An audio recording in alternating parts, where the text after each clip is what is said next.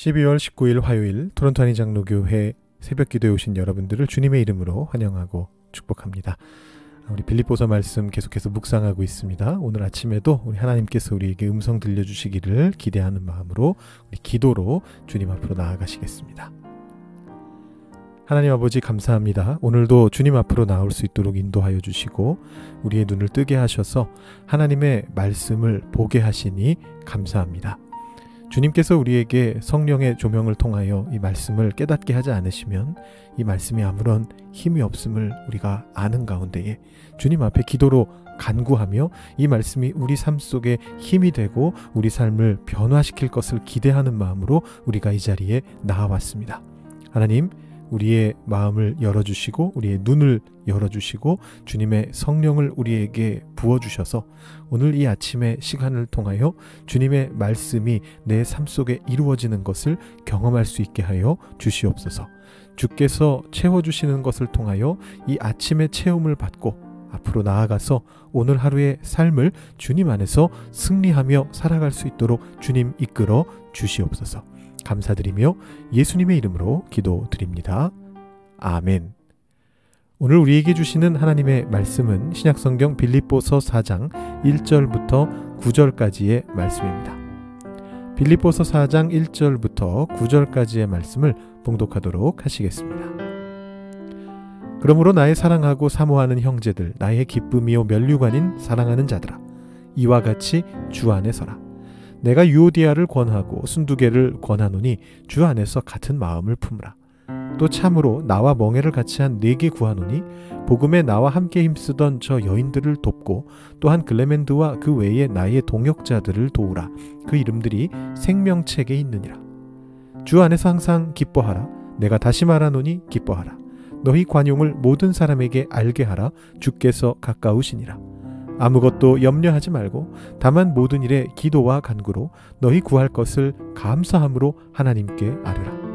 그리하면 모든 지각에 뛰어난 하나님의 평강이 그리스도 예수 안에서 너희 마음과 생각을 지키시리라. 끝으로 형제들아, 무엇에든지 참되며 무엇에든지 경건하며 무엇에든지 오르며 무엇에든지 정결하며 무엇에든지 사랑받을 만하며 무엇에든지 칭찬받을 만하며 무슨 덕이 있든지 무슨 기림이 있든지 이것들을 생각하라. 너희는 내게 배우고 받고 듣고 본 바를 행하라. 그리하면 평강의 하나님이 너희와 함께 계시리라. 아멘. 여러분, 평안하십니까? 어색하지 않은 인사말이죠. 특히 교회에서는 조금 더 어색함이 없는 인사말인 것 같습니다. 여러분, 평안하십니까? 자, 이 평안하십니까? 라는 말을 앞뒤를 뒤집으면, 그래서 안자를 앞으로 보내면 안평하십니까가 아니고 안녕하십니까가 됩니다. 같은 뜻이죠. 평안과 안녕은 같은 뜻입니다. 이게 바로 인사말이죠. 이런 표현도 쓰시죠. 간에 두루 평안하십니까? 요즘 같은 연말연시에 우리 카드 쓰고 편지 쓸 때 쓰는 표현입니다. 옛날에는 어르신들한테는 이런 표현도 썼습니다. 기체후 일양만강하시옵니까? 이 말에서도 맨 끝에 있는 글자, 강이라고 하는 글자가 바로 평안하다라는 뜻입니다. 그러니까 이 평안이라고 하는 말은 인사말로 즐겨 쓰이는 그런 말입니다. 그런데 늘 우리가 사용하는 그런 표현들 말고 굳이 조금 표현을 바꿔서 평안하신가요? 이렇게 물으면 조금 느낌이 다르게 느껴집니다. 안녕하십니까? 그러면 그건 그냥 뭐 인사말일 뿐인데, 아, 네, 그러고 넘어가면 되는데, 평안하십니까? 이렇게 물어보시면 다시 한번 생각해 보게 되죠. 나 평안한가? 나는 안녕하게 지내고 있는가? 이렇게 생각을 해 보게 됩니다. 자, 여러분들께 다시 한번 여쭤보겠습니다. 평안하십니까? 우리를 평안하지 못하게 만드는 것이 무엇이 있을까요? 마음의 평안을 무너뜨리는 것들 말입니다. 아무래도 근심과 걱정 같은 것이겠죠? 자꾸만 생각해야 할 것이 많아지면 평안이 흔들리게 됩니다. 간혹 그런 분들 계시잖아요. 안녕하십니까? 이렇게 인사하면 아니, 안녕하지 못해! 이렇게 대답하시는 분들이 간혹 계십니다. 뭔가 걱정거리가 있는 분들이시죠? 그래서 제가 여러분들께 인사말을 겸해서 평안하십니까? 이렇게 여쭤본 것은 바꿔 말하면 이렇게 여쭤본 것과도 같습니다. 여러분, 혹시 근심 걱정 없으십니까? 혹시 있으시다면 어떤 쪽에 걱정이십니까? 건강에 대한 것입니까? 가족에 대한 것입니까? 교회에 대한 것입니까? 일과 관련된 것입니까? 관계와 관련된 것입니까? 미래와 관련된 것입니까? 대충 다 말씀드린 것 같긴 한데 혹시 또 다른 게 있을 수도 있겠죠. 다양한 근심이 우리의 평안을 깨트립니다. 오늘 말씀은 빌립보서를 마무리 짓는 바울의 권고입니다. 몇 번 말씀드렸던 것처럼 이 시대의 모든 편지에는 권고가 있습니다. 신약에 있는 모든 서신서들도 권고를 가지고 있죠. 보통 맨 끝에 나옵니다. 여기에서 바울이 무엇을 권고하고 있는가 우리가 하나씩 살펴보겠습니다만 핵심은 바로 평안할 것을 권고하고 있습니다. 자, 오늘 말씀 들여다보시면 많이 나오는 단어가 있습니다. 주일 설교 때도 말씀드렸는데 성경에 많이 나오는 단어는 중요한 단어다. 이렇게 제가 굉장히 간략한 원리를 말씀드렸었는데요. 제일 눈에 띄는 건 역시 기쁨이네요. 1절부터 나의 기쁨이라는 표현이 나오고요. 또 4절에 두 번이나 기뻐하라 라는 말이 나오고 10절은 내일 말씀이긴 한데 바로 오늘 말씀에 이어지는 말씀인데 여기에도 내가 주 안에서 크게 기뻐함은 이런 표현이 나오고 있습니다. 역시나 기쁨의 편지죠. 누가 기쁨의 편지 아니랄까봐 계속 반복하고 있습니다. 오늘 말씀 안에서만 3번, 내일 말씀 앞부분까지 포함하면 4번이나 이 표현이 나옵니다. 근데 이 주제는 우리가 많이 다뤘으니까 지금은 한번 넘어가 보겠습니다. 자, 그 다음으로 많이 나오는 단어가 무엇일까요? 제 눈에는 평강이라고 하는 단어가 보입니다. 이 평강이라고 하는 단어는 딱 그 정확히 단어만 나온 것을 세보면 2번 나오는데 7절 말씀에서 모든 지각에 뛰어난 하나님의 평강이라는 표현이 나오고요. 그 다음에 9절 말씀 맨 끝부분에 평강의 하나님이라는 표현이 나오고 있습니다. 이게 2번이기 때문에 아주 많은 건 아닌데 이 7절이나 9절이나 전부 다 소단락의 결론 부분이고요. 또 전체적으로 읽어보면 이 평강의 느낌을 주는 표현들이 나오고 있습니다. 결국 바울이 지금 무엇을 생각하면서 이 단락을 쓰고 있는지가 분명한 겁니다. 기쁨과 평강이 있어야 된다라는 겁니다. 그런데 그 평강을 무너뜨리는 것이 있습니다. 그게 뭐죠? 바로 앞서 말씀드렸던 근심, 걱정이죠. 오늘 말씀에서는 그 단어가 염려라는 단어로 번역돼서 나오고 있습니다. 여러분 6절 보시면 나오는 말씀이죠. 아무것도 염려하지 말고. 왜 이렇게 명령합니까? 염려하면 평강이 깨지니까 그런 거죠. 불교 용어입니다만 108번뇌가 우리를 사로잡게 되니까, 우리 마음을 사로잡게 되니까 그러면 평안할 수 없잖아요. 기뻐할 수도 없고.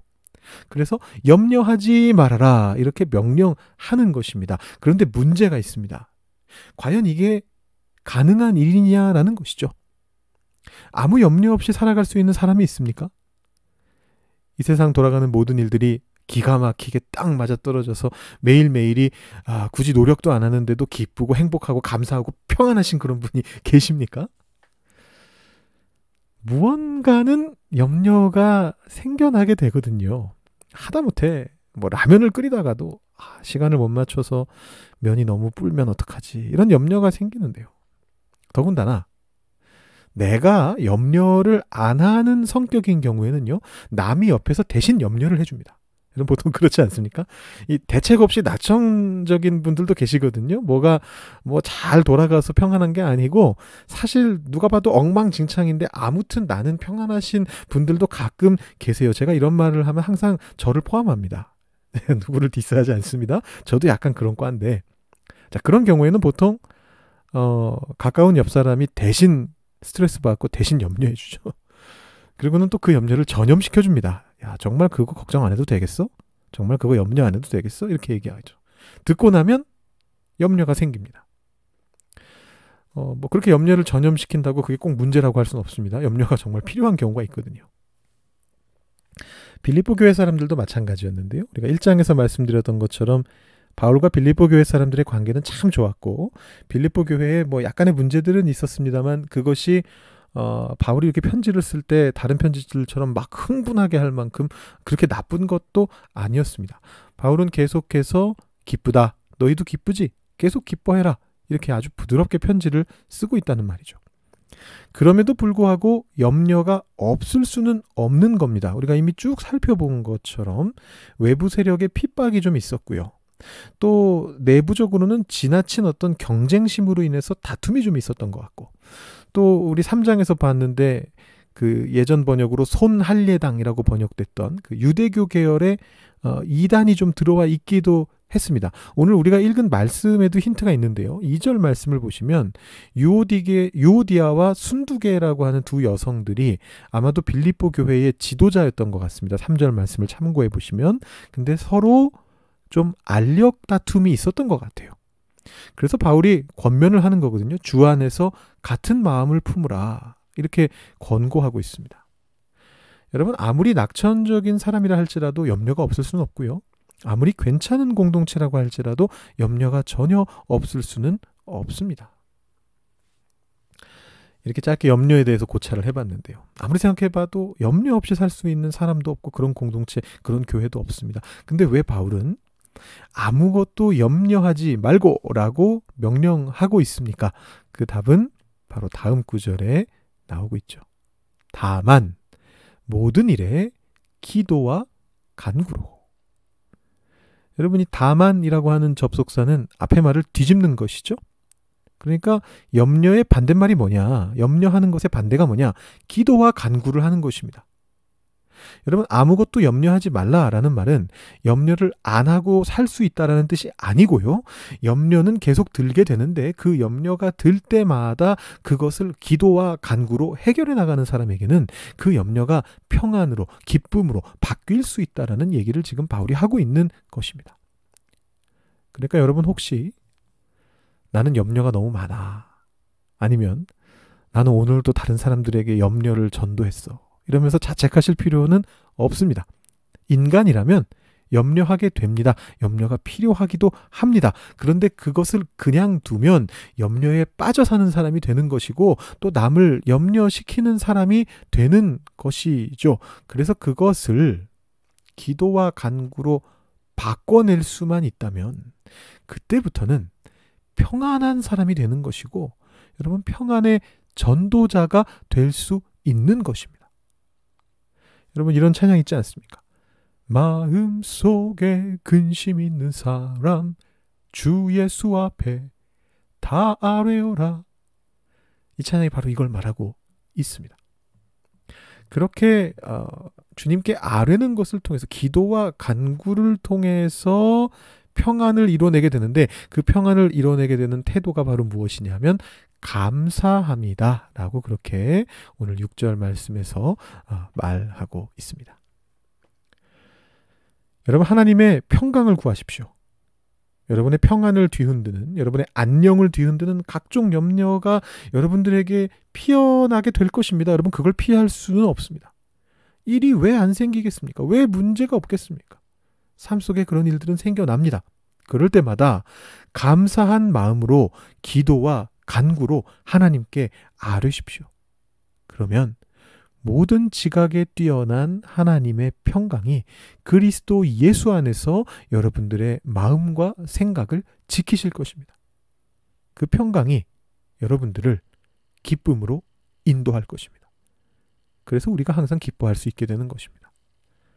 똑같은 논리죠. 어떻게 항상 기뻐하겠습니까? 슬플 때도 있습니다. 그러나 우리는 기도와 간구 속에서 하나님의 평강을 얻음으로써 항상 기뻐할 수 있게 되는 것입니다.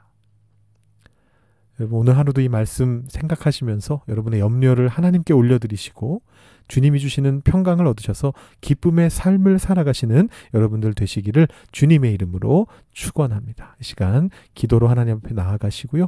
여러분, 개인적인 기도의 제목들, 모든 염려들 하나님께 올려드리시고 오늘 기도 시간 마치시기 바랍니다. 기도하시겠습니다.